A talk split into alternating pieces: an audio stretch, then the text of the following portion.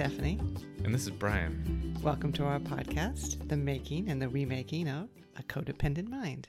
So, this week, like we talked about in the beginning of the last couple episodes, we wanted to do an episode where we answered some questions that we got from listeners. Uh, so, first of all, thank you so much for those of you who did send in some questions. Uh, we really appreciate getting any kind of feedback from people. It's it's fun to interact. It's good to know that people are finding the podcast helpful, and uh, so feedback is great for that. So, we're going to start with one question that actually you should probably read since it was kind of directed at me. Sure. Yeah, it uses you, your. Uh... So here was the question. It says, "Was there ever a time you felt like the investment in helping Brian break through his trauma was too much for you or not healthy for you?" The most challenging, probably, emotion that came up, and I suspect this is not unusual, was the potential for shame. Uh, mm, So there's the question of do I want to stay in this relationship? Whenever I asked myself that question between you and I, the answer was always yes. yeah. I wanted to be with you. I was in love with you. I felt a very strong connection to you. But then there's this nagging question, like the little devil sitting on the shoulder. Mhm. Should you stay in this relationship? Yeah. Sure. Are you a fool for staying in this Yeah, yeah. relationship? Are you being true to yourself? Are you honoring yourself by allowing certain things or allowing certain behaviors, Mhm. tolerating certain behaviors. And you know, so this is that kind of the shame, the internal judgment. You know, Yeah. are am I am I weak? Am I Uh-huh. foolish yeah, for staying in this relationship? Am I being made a fool of? Those that's a very challenging yeah, feeling yeah, to grapple with. And this that feeling came out of these situations where more of your behavior was being revealed, including past behavior yeah, right. that was hurtful to me. And there were moments of where I felt betrayed. Um, and I think that's the moment where a lot of people struggle about do I leave or do I go? What does it mean if I stay? About m- me. Yeah, right. so, for instance, I think a lot of people deal with that when there's sexual infidelity. There wasn't in in our relationship, but it's interesting because a lot of people treat cheating as only meaning someone had sex with someone else Yeah, right. Sexual infidelity is really Mm-hmm. the yeah the, the pinnacle of of of betrayal. betrayal. Right? Yeah, where there's just like there's a lot of ways that Mhm. people betray each other Yeah, in absolutely. relationships. Yeah, that can be much worse than sexual betrayal. Even. hmm Yeah, So yeah, when those when when I felt betrayed, I felt one this potential for shame hmm that I was being made a fool of, and that Yeah. that might happen again. right. It was also it was challenging to see how you could repair that trust when you yourself were struggling to trust yourself.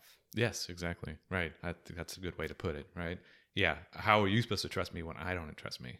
hmm And I'm I, my my brain is just stuck in this one particular period when I'm thinking when we're talking about this. It was just the early period hmm before really before my our daily conversations or just when they were getting started really. Mhm. and i hadn't started doing the writing yet and everything almost all of this knowledge was not really known yet. Really unclear. All these behaviors are coming out and we didn't even really recognize the behaviors or know what they were. So it was kind of like i feel like there was this period of a couple months where or maybe longer where things got worse before they got better. Right. they got more difficult because then it's like, oh, geez, that's what was going on there. That's even worse than I thought. And you would not be able to explain it. Yeah, right. So that compounds it. That makes it even worse. Absolutely. Yeah. I mean, you would be very reassuring that you love me and that you were committed Yeah. and that that behavior was not reflective of what you actually felt and thought Yeah. and wanted. Right. But you couldn't say, okay, well, what was it reflective of? And what was That- going on? That's what was so difficult for me because those things, those reassuring things I said, I believed those to my core. I, Mhm. I, so it's like, yes, no, I know, but yeah. And so then when these trauma triggers are happening, which I didn't even understand or know were happening, and then when I went into freeze mode, which I didn't even understand either, like, what is this, you know? So I'm confused. Like I'm, I'm getting triggered, a shame trigger or something, whatever, a trauma trigger like say you're expressing some kind of anger some kind of emotion that i had trouble dealing with hmm and it sent me back into my abuse period as if i was being abused and now i'm frozen and then you're wanting something. You're wanting some kind of reassurance. You're wanting me to say something that explains a particular thing from the past or or recent past or and and I can't because I'm in freeze. And then and then the best I can do is try to get out of freeze, start try to get out of the shame. So I try to say whatever I can to just get out of shame, not try to actually answer the question or it's just like, wow, what do I need to do to stop feeling what I'm feeling right now? And then uh, it because it's obvious that that's what I'm doing kind of. Again, but it was very it was very messy because neither one of us knew this was happening. And it really had to get to that point, that point where, you know, we had one particular, I mean, it wasn't really so much a fight, right? It was just a disruption Yeah. in the force of our relationship Yeah. where I was really in a frame of mind was I I don't know how to trust this person. Yeah. And if I can't trust this person, how do I stay? right. I think I remember what you're talking about, Yes. and I remember there being words like, "I don't know if you're capable of this," Mm-hmm. something or along those lines. And that was the kind of rubber hits the road moment for both of us. But I think particularly for you, Mm-hmm. and at that point, you were like, okay, 100%, I'm doing this. I'm figuring this out. Yeah, right. I can't delay anymore. You had some delaying tactics. You had some Yeah. tactics. Oh, for, I'll just read this book. and- yeah, we'll talk about it after we read this book. Yeah, this wait book. till I'm done with it. Uh, we'll you know, you would, it. you know, you would push conversations, Mm-hmm. kick them down the road. So, but at that point, you were you were like, no, I'm going to do this. And Yeah. you, that's almost kind of when you started your daily work. Right. Um, you know, we looked for a therapist together, and it was, and I guess it was for me too, kind of the rubber hits the road, Mm-hmm. because before that, I was certainly kind of advocating for myself and asking the questions I want to ask, but maybe not going too far. Yeah. You know, I was always Right. you know, because I would see you again. This, you know, I would pull back when Mm-hmm. I, it became clear that maybe you we were in a conversation that you couldn't handle, Yeah. and at that point, it was like, well, I can't do that. Like, I I Yeah, need to do that indefinitely. right. I need the answers that I need Yeah. to know if this is going to work or, Mm-hmm. or not. So, and it was around that time w- one you started committed to almost daily work, Mm-hmm. reflection, and then conversation, Yeah. and then also we discovered the codependency and narcissism connection. There were these little breakthroughs like that that was like, oh my God, this gave me a ton of material to Mm-hmm. It work did, with. yeah. Yeah. So that made your two prior romantic relationships make a whole lot more sense to both of us, which was very helpful Mm-hmm. Yeah. because There was still was a lot of work to do as Yeah. far as like, okay, well, why was I, why did I stay there Be- beyond just the right, it had to be fleshed stuff, out. other things going on there. yeah, it had to be fleshed out, but it was like really a map for Yeah. helping us navigate that those conversations, and then also you know co- the codependency itself w- was Mm-hmm. helpful in that it depersonalized it a little bit for me. Yeah, so sure. it wasn't that this was directed at me or a product of our relationship. Mm-hmm. You know, this was a phenomenon that a lot of people found themselves stuck in and and there was a pathway out of it. And we talked about it as being kind of somewhat like alcoholism or drug addiction. So that's where we started talking about the codependent Brian and the the authentic Yeah. Brian is that most of the behaviors that what I felt hurtful or had a sense of betrayal happened when you your codependent habits were triggered and activated. Yeah. So almost like you were under the influence of alcohol or drugs. you were not behaving as your authentic self. Yeah. And it may look and feel to you as though I'm choosing this behavior over you. Right. You like know? sometimes Yeah. it feels, I'm sure to people, family and, and loved ones of alcoholics or drug addicts that they're choosing alcohol or drugs over them. But Mm-hmm. Yeah. you know, no no one in, in their right mind, as you would say, Yeah. would choose a life of addiction or choose a life of codependency. Yeah, you're not like really literally sitting there and going, you know what? Now I'm I'm gonna choose this instead, just because you know It's more important to me to be Yeah, it's more- codependent than it is Right. to be in a loving relationship. because I really need this behavior to survive. Right. Mm-hmm. This is all just subconscious, reflexive, habitual. yeah. habitual behaviors. So w- once those things happened, the daily commitment to reflection and conversation and the increased understanding that came from our readings about codependency and narcissism and conversations, hmm I n- don't really think I had moments of, oh, sh- should I stay in this relationship? It was certainly Yeah. still, there were some hard times and painful and Yeah, yeah. uncomfortable times, For for a, a good period of time. Yeah. From there, yeah, but there wasn't as much of an existential threat when those Yeah. when those times came up. hmm I I think for me, I had at least for you know this this period that we're talking about where the daily work started, I had some especially difficult times those first couple of months Mhm. because as much as I felt as though I was starting to discover things and learn things, I didn't feel like I was making progress fast enough. Um, and we'd have certain conversations where it would kind of be recurring conversations, and and I was still having this thing that I that I did before all this work started, where I'd be like, ah, I thought we had a good conversation about that, like Why are we talking about this whatever. again? Like, yeah. I don't I don't know if I can handle talking about this again. I, Mhm. And why do I have to talk about this again? Mhm. I, it's is it as though like you weren't recognizing the progress that I was making or something. I was just like making it way too personal as far as kind of the the flip side of you taking personally the codependent behaviors. I was taking personally you not recognizing that I was even though in these moments when I look back on them like it's perfectly valid that you were just asking for continued conversation. It's not like we have a conversation and that's it and we're never going to talk about that thing again. Like, yeah, and then I'm 100% reassured and 100% trust restored. Like there, I found the perfect explanation. We're moving on. We're moving on. You, yeah, you didn't recognize that we were probably going to have many of these conversations for the rest of our lives, Yeah. and that trust takes a long time to be restored. And Yeah. part, I mean, a huge part of trust is consistency, right? Yeah. Is that we have that conversation over and over again, Yeah. and then It doesn't keep changing or something. It doesn't keep ch- the story doesn't keep changing because that's what happened a lot Yeah. During again- those those months. Is that the story would keep changing Yeah, because because it'd you be like, oh, this explanation makes more sense. Because you know, a lot of that stuff, since I didn't have the knowledge, it's just like, what sounds right? in the moment, right? You know? Yeah. And, and and we've talked about in other episodes. So I might hear a different story even before you start doing the work. Mm-hmm. I would hear a different story about certain situations depending on what was the path of the least shame. yeah, yeah, yeah, right. Or what made the the end of the conversation feel most satisfying to me, or whatever. Like your reaction, Mm-hmm. Right. Uh, oh, you seemed very happy with Contented that, that, right? That that explanation. response.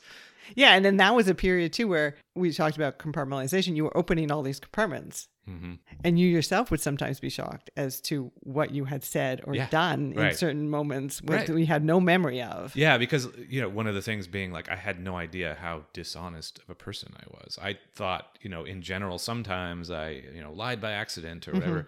But then, yeah, we'd look back through our text record or something, and I go like, "Oh my god, no, I was that was a lie right there. That, hmm, I I don't remember lying. I Right.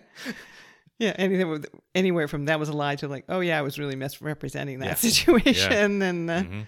so this is where you struggling to trust yourself came up as well, and and I think that was part of it, right? So you would tell me a story. You would you needed me to trust you before you could trust yourself. Yeah, and kinda, I right. needed you to trust yourself Yeah. before I could trust That's you. a good way to put it. Yeah, I mean that's kind of what it felt like, and and that went on for a good chunk of time. So yeah, I think like you, I didn't have, you know, after a little while passed, I didn't have so many existential feelings, but then, but I still didn't understand my trauma triggers and stuff like that. So when you felt, when you expressed disappointment, Mhm. or uh, you know, it triggered. That was one of my triggers. Right. Someone being angry or upset or d- Mhm. distrustful or you know disappointed or something. So yeah, that would send me into a trigger mode for a very long time. These these conversations were very hard, and and a little bit existential feeling, Mhm. even if I didn't wasn't literally thinking of it that way. Well, let's since you bring up trauma trigger, let's go to um, Yeah. the next question, which is how do you take the power back from the other side of a trigger? How do you stand against those negative feelings? hmm Yeah, that's a great question. Mhm. It's yeah, trauma triggers and just triggers in general are it's a it's a great topic. We've talked about it several times throughout this series, but seeing that question made me think, yeah, I mean, spending a little more time talking about how that felt and and the types of things I've done to get through those is is a valuable thing, I think. Cuz yeah, they're very difficult to deal with, especially when you don't know it's happening Mhm. right and and so back you know rewind back to, again to the, these early days that we're talking about not even having that language not even knowing first of all not even using the word trauma. I kind of somewhat knew my past history and and that bad things happened to me but didn't understand that it was trauma and what trauma can cause. So that was the really the first step. yeah. It's really recognizing your trauma exactly. and then understanding what was happened to you when that trauma was being triggered. Yeah. But even when you had that understanding, I'm sure it was it was difficult to manage. So Yeah. how did you manage Right. your way through those, especially those early times when you knew your your trauma was being triggered, but nevertheless the Mm-hmm. feelings were still there. hmm Well, yeah. I mean, but like you said, the first step was just understanding that that was happening at all and what can happen when that happens. So, so when it does happen, I have a little bit of a of a frame of reference. You know, it's not. I'm not just feeling extremely anxious and and can't speak and and I have no idea why. Mhm. So the first thing that I do then now when and because these still happen obviously shame gets triggered because i have a lot of things from my past that i was carrying shame about i'm not necessarily still carrying that shame but there were lots of things that can remind me of that shame Right. and it can feel similar hmm Absolutely. um, like when you know i was talking about we were going on a walk talking about the shame episode that we did shame venting. the yeah. shame venting episode and uh and i was feeling a lot of shame just having those conversations Yeah. um, so yeah, so the first thing though is just when I start to feel those feelings, which I've now identified, um, this kind of anxiety, I'm feeling attacked. I'm feeling like I'm under attack or something. Feeling, I know that that's that's a trigger feeling. Mhm. Then, so first of all, I'm just acknowledging the feeling. That's the most important thing I think for me has been is is just acknowledging that I'm having that feeling. Maybe I need to say something out loud, or maybe I don't. But like it's and sometimes you would. Uh, Yeah, I've said it not so much loud. anymore, but yeah, kind of. I think when you were first getting used to Mhm. manage your way through those feelings, you would say, "I'm feeling triggered," yeah. and just so we would take a, a pause. which I can really, you know, in in the reason why I was I felt as though I could do that with you is because I already kind of had this blanket. I've cut, I came to learn that m- pretty much across the board, these triggers were false signals with us. We were a safe space. You were a safe space, just not in the way of like, oh, I can do no wrong. This relationship can do. You can do Right. no wrong. You're never gonna be You're never going to say anything hurtful ever Yeah. but the the chances are this is a trauma trigger and uh, so early on when i yeah when i was starting to feel those and it was really intense i would say oh, okay i'm feeling triggered here like let's take a pause kind of And I think it's important to say that it was it was always a pause. It was never so we're not going to have this conversation, Right. yeah or we're not going to be in this situation again. Mm-hmm. It was just literally a pause until you could physically and emotionally Just feel a little more myself. safe. Yeah. yeah and so and and i feel like cuz part of what's built in has been built in with these trauma triggers for me is that it does this kind of snowball thing where say i'm feeling anger from you or i'm feeling disappointment from you or something and then that compounds itself because then now if i'm in freeze and then i'm making it worse by not continuing the conversation or not so now i feel your distrust from the fact that i can't answer this question that you asked or can't continue this conversation or now it looks like i don't know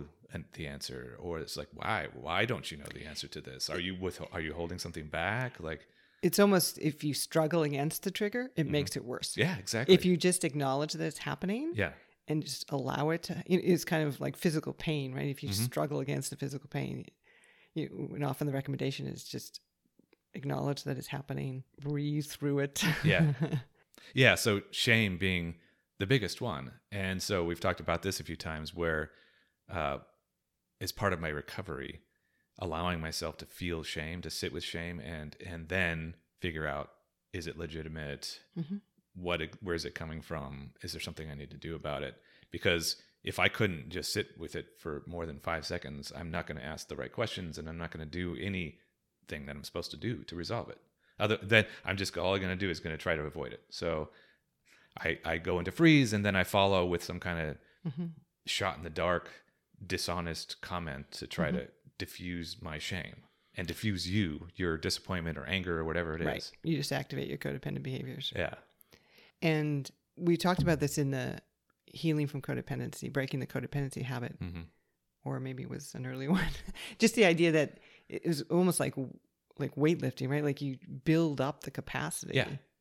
You get more confident in yourself hmm so that when that comes along, you don't go into freeze mood freeze mode. Yeah. You're not okay, well this, this is gonna be unpleasant, but I can do it. Yeah. I can get through it. Yeah. Yeah, because this person that asked this question gave a really good detailed story of of of an example of of when that happened to this to this person. Mhm. And and and that's exactly how it happens with me. This is this kind of shame from the shame or shame. Well, yeah. The So then you're, you're like feeling that. shame. You're feeling shame that you're triggered, Yeah. which is is the wrong kind of shame because Yeah. there's nothing wrong. There's nothing wrong with being hurt yeah, or feeling weak in a moment.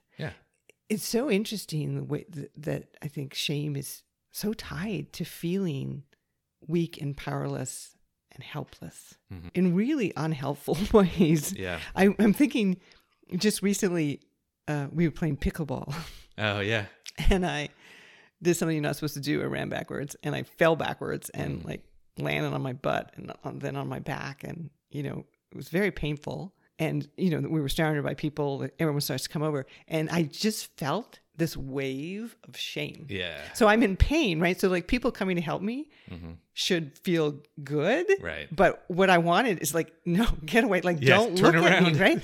You know, and I, I think I've felt that before. You know, when we trip in public Mm-hmm. or something, it's just, it, it's worse than embarrassment. Yeah, yeah. Kind of. So I think it is more like shame, like Yeah. being seen as weak and powerless hmm and unable to care for yourself can be really a painful feeling to feel. So I think you know that there can be this tendency if you're triggered to to try to disguise or struggle against that because you're ashamed that you were triggered, right? Yeah, yeah, yeah. Yeah, that rough. story you told is, is a great example of of being able to see how people handle those kind of situations. And some people obviously don't handle it very well. Like what my dad pops into my mind Mm-hmm. is when he injured himself, he would get extremely angry at himself, basically. But it, I could tell it was like a shame trigger. You know, he was Right. feeling embarrassed. Yeah, so that he now he's he's swearing and, So, and yeah, his, his anger Yeah. Mm-hmm. and right is almost to, to deflect anyone else's yeah, don't don't shame me. I'm I'm gonna I'm gonna do Shame, that. right. You know, I'm I'm gonna take care of that the shame part of this here. So no no easy answer. No. and taking just take practice as well. Right. So as far as like taking the power back, yeah, that's a it, it's really just getting through it is taking the power back. Mm-hmm. Allowing yourself to feel the things and acknowledge it and move through it and resolve it the way that feels right.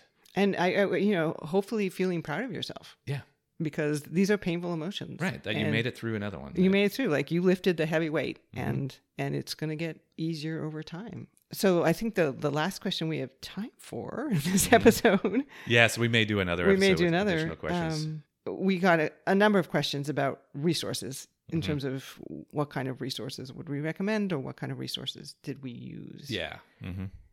And It's a tough one to answer. It's so- a little bit because there wasn't actually a lot. So Yeah. there is. We mentioned, I think, before, or if we if we haven't, we should mention now one book on trauma called "The Body Keeps the Score: Brain, Mind, and the Body in the Healing of Trauma." Yeah. I actually read this book further along. We had already read things on the web about trauma, Yeah.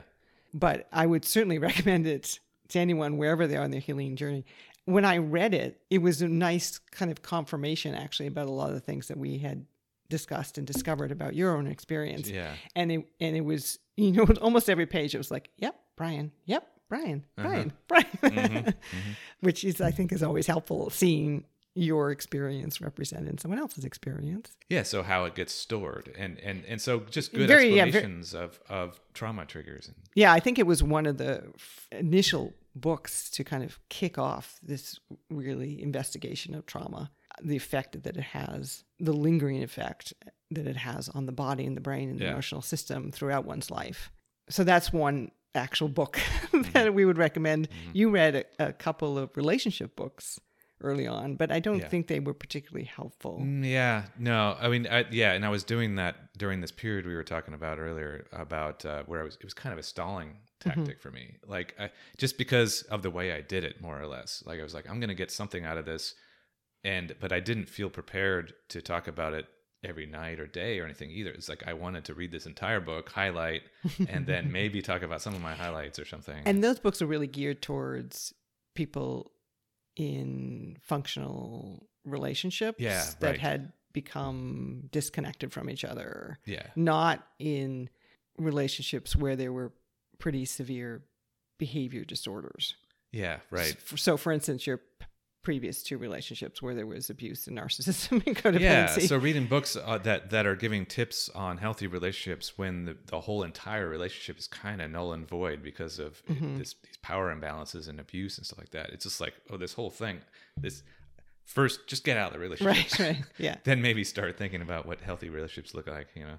Although we did listen a lot to together Esther Perel's podcast, Where mm-hmm. Should We Begin? Yeah. We've mentioned this podcast before. She's a relationship therapist, mm-hmm. and the podcast is a therapy session with couples. And these are largely quote unquote healthy couples. Yeah. But it I think it did help us. It gave us a lot of language Yeah. to talk about our relationship Yeah. You know, in talking about the the other people's relationship, it was kind of a safer way also to talk about dynamics within our relationship. Yeah. Sure. So We that always found something to relate to in absolutely, every episode. yeah. So that was helpful. So I don't know if that was particularly directly helpful to your healing, but it I think it gave both of us, but especially you, some confidence Mhm. in the way that you approached our relationship. Yeah, right. Well, w- one thing, kind of an indirect way that it helped my situation was we we would listen to it while driving, you know, usually to camping trips, and and uh, I would get very anxious. This was before I knew about Early trauma triggers and stuff like that, because I knew a conversation was going to follow, and it was going to be difficult. Mhm. Because really, back then, every conversation that involved relationship our relationship or or just anything that wasn't just um, talking about benign things was difficult for me. Right. Inti- intimacy was emotions and difficult, yeah. intimacy and vulnerability and Mm-hmm. so yeah. But we kept doing it and i kept saying no this is good. Like i knew it was good somehow. Like i needed to be doing this and So it this- was helpful. And every time we finished one of those conversations it was like okay yes. Yeah, and you felt that you felt that uh, you know after you felt that high after a good workout where you're Mm-hmm. Yeah. like, oh, I did it. You Yeah, know, I, I got through and I produced something. I think probably both of us agree though that the biggest resource really has been your story. Yeah, right. Well, in our conversations, us. Mm-hmm. our- So the first thing that pops in my head when I hear this question is human interaction. That's the biggest Absolutely, resource, yeah. you know, Right. because it's fine to go, okay, there's some good books out there, read these books, but I wasn't going to heal on my own because my brain was where the damage was, you know. So I'm not going to just sit there by myself and figure this out, really necessarily. The combination of you writing, which gave us a lot of material to Mm-hmm. talk about. So I mean, you would write about a certain part of your life, your childhood, the the relationship with G, or you know subsequent friendships, your Mm-hmm. relationship with R and J. You would you know you would do a passage of writing, and then we would talk about that. Yeah. There was a lot of material there Yeah, right. for the conversation. We just didn't sit down and and okay, what are we going to talk about tonight? Like you Yeah. had done this reflection. And then you would talk about, you know, what your understanding was, and I would ask questions and maybe uh, challenge some stuff, or maybe add some some insights into Mm-hmm.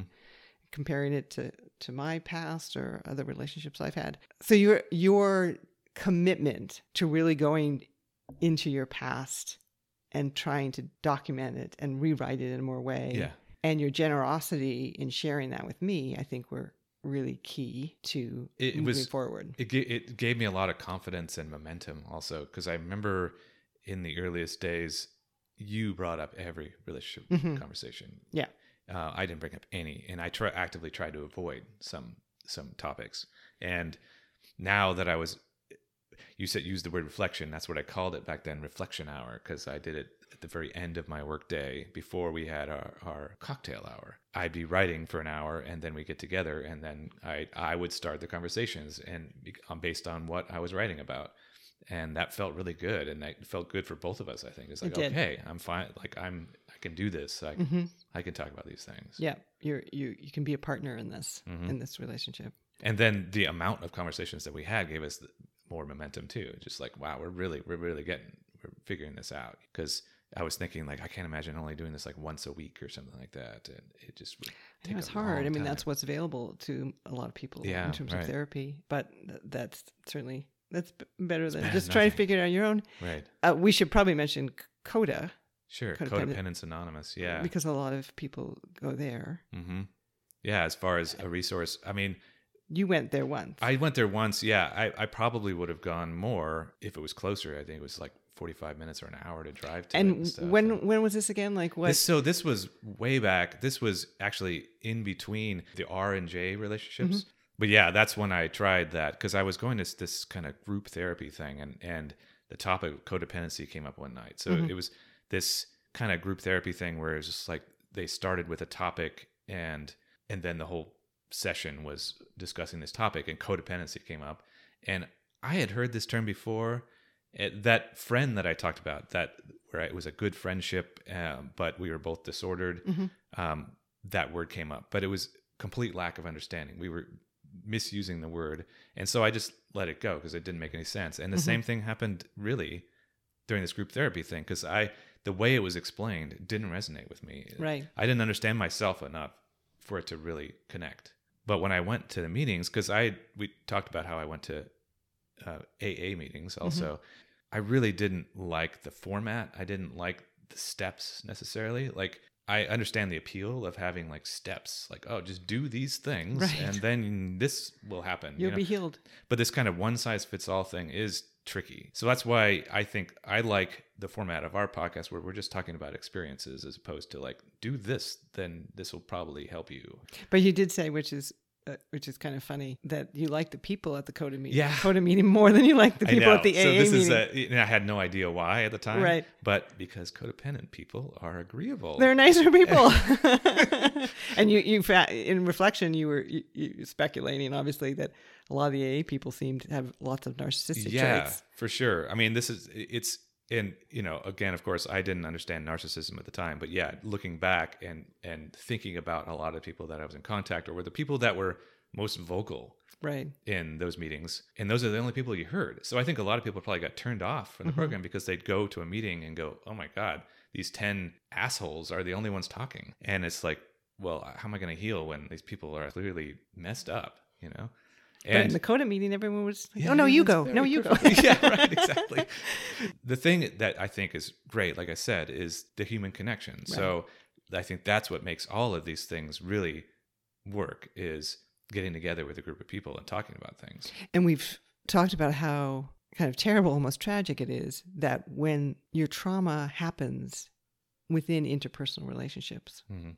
When that's the source of the damage and the hurt, it makes it even more difficult to be with people because other people are a source of fear and shame. Yeah, it's this kind of self-perpetuating hmm problem. So it does seem like Coda meetings might be a place where you can meet safe people yeah, and start to feel safe. yeah. Again in Except the hope is that there's are some people in there that have actually come out the other side and are going to help people at that point. And Right. and it's not just a bunch of people that are recognizing they're codependent but not knowing what to do about it and then just hoping that these steps are going to somehow help them because the steps i don't love. I mean i really don't for me personally powerlessness was like one of my biggest problems. Mhm. and step one of all these programs is i am powerless. I know, and I would need to give my power over to some other thing that's more powerful, whatever that is, God, other people, whatever it Yeah. is.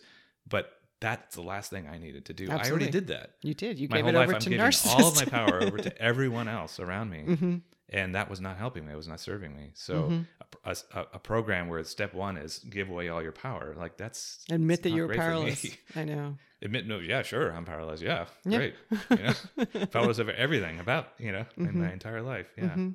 I think parts of me felt that when I went to those meetings, but didn't have this language or whatever. So, but I definitely did enjoy when I connected with people. I mean, that's that's the main thing, is to connect with people. I think the biggest resource. Just make sure those are the right people. Make sure that these are good people that are that you can offer something to, and they can offer you. That deserve you. That Yeah. deserve your trust. That deserve your time. That deserve your attention.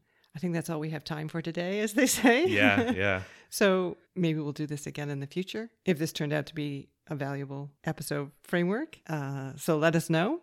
and also, as we've said, we really appreciate follows and, and likes and reviews on the podcast platforms. That's helpful for us and for other people to find the podcast. You'll hear from us again in a couple of weeks.